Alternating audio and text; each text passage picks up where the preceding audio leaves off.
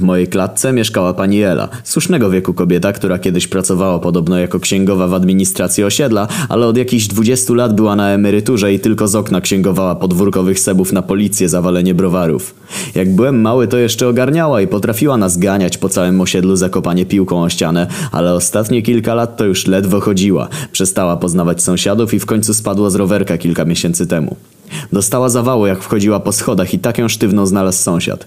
W sumie nic dziwnego, że jej serce nie wytrzymało tego dymania po schodach, bo ważyła ze sto pięćdziesiąt kilo. Wielka była jak kontener.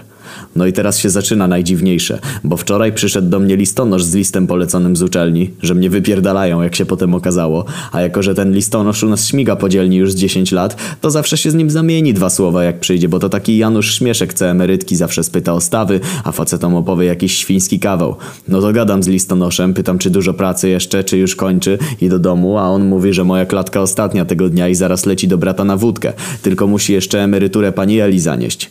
Mówię mu, panie, pan to jesteś jajcarz, nie? A on, że owszem, pożartować lubi, ale z emeryturami żartów nie ma, bo tam się wszystko zgadzać jak w szwajcarskim zegarku ma, bo jak coś się nie zgodzi, to mu po pensji lecą. No to mówię, że przecież Ela pół roku już w grobie. To jak on jej zamierza emeryturę dać? Chyba na cmentarz zanieść i pod lastryko włożyć. Jeszcze sąsiad przechodził, to też potwierdził, że ona już dawno martwa. Listonosz na nas z mordą, że jak kurwa martwa, jak on jej miesiąc temu emeryturę przynosił i osobiście mu odbiór kwitowała. Tłumaczymy mu z sąsiadem jak komu dobremu, że panie, pan chyba jakąś wódkę dzisiaj już piłeś z tym bratem, bo Ela to już przed wszystkich świętych ducha oddała na tychże schodach, po których pan stąpasz. Własnoręcznie ją sąsiad znalazł i na karetkę zadzwonił, każdy w klatce to powie. A listonosz, że chyba sobie kpimy z niego i on nawet ma przy sobie pokwitowanie jeszcze i może poświadczyć nim. No i faktycznie wyciąga papier z datą czwartego marca dwa tysiące czternastego i podpisem Eli, że tysiąc trzysta siedemdziesiąt złotych emerytury przyjęła.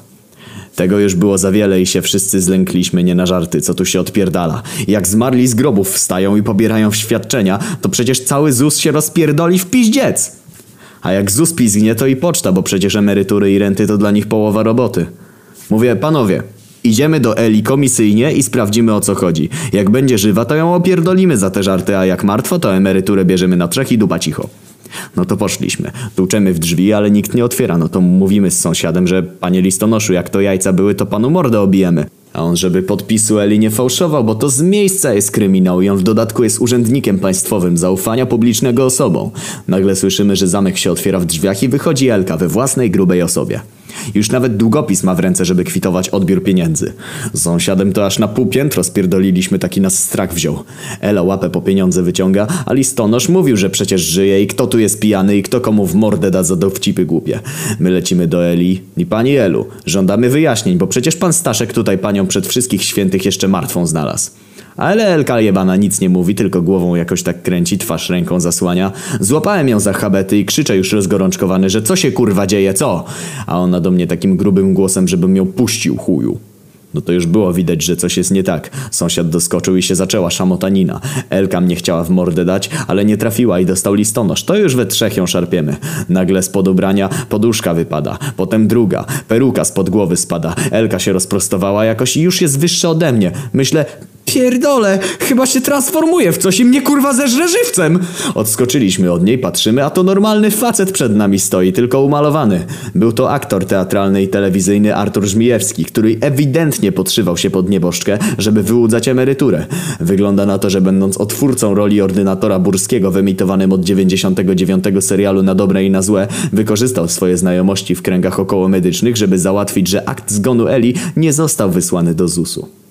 Postawiliśmy Żmijewskiemu ultimatum, że albo dzwonimy po policję, albo wypierdala i nigdy więcej się u nas na osiedlu nie pokazuje. A on mówi, że dobra, dobra, po co te nerwy panowie? Już sobie idzie, przecież nie ma co robić scen. Jak już wychodził, to jeszcze go listonosz zawołał, żeby jeszcze autograf dał dla żony, bo jest fanką ojca Mateusza.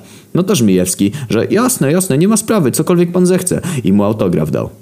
Tylko zauważyłem, że mu listonosz do tego autografu podsunął pokwitowanie za emeryturę i teraz pewnie te tysiąc trzysta siedemdziesiąt z bratem przepija.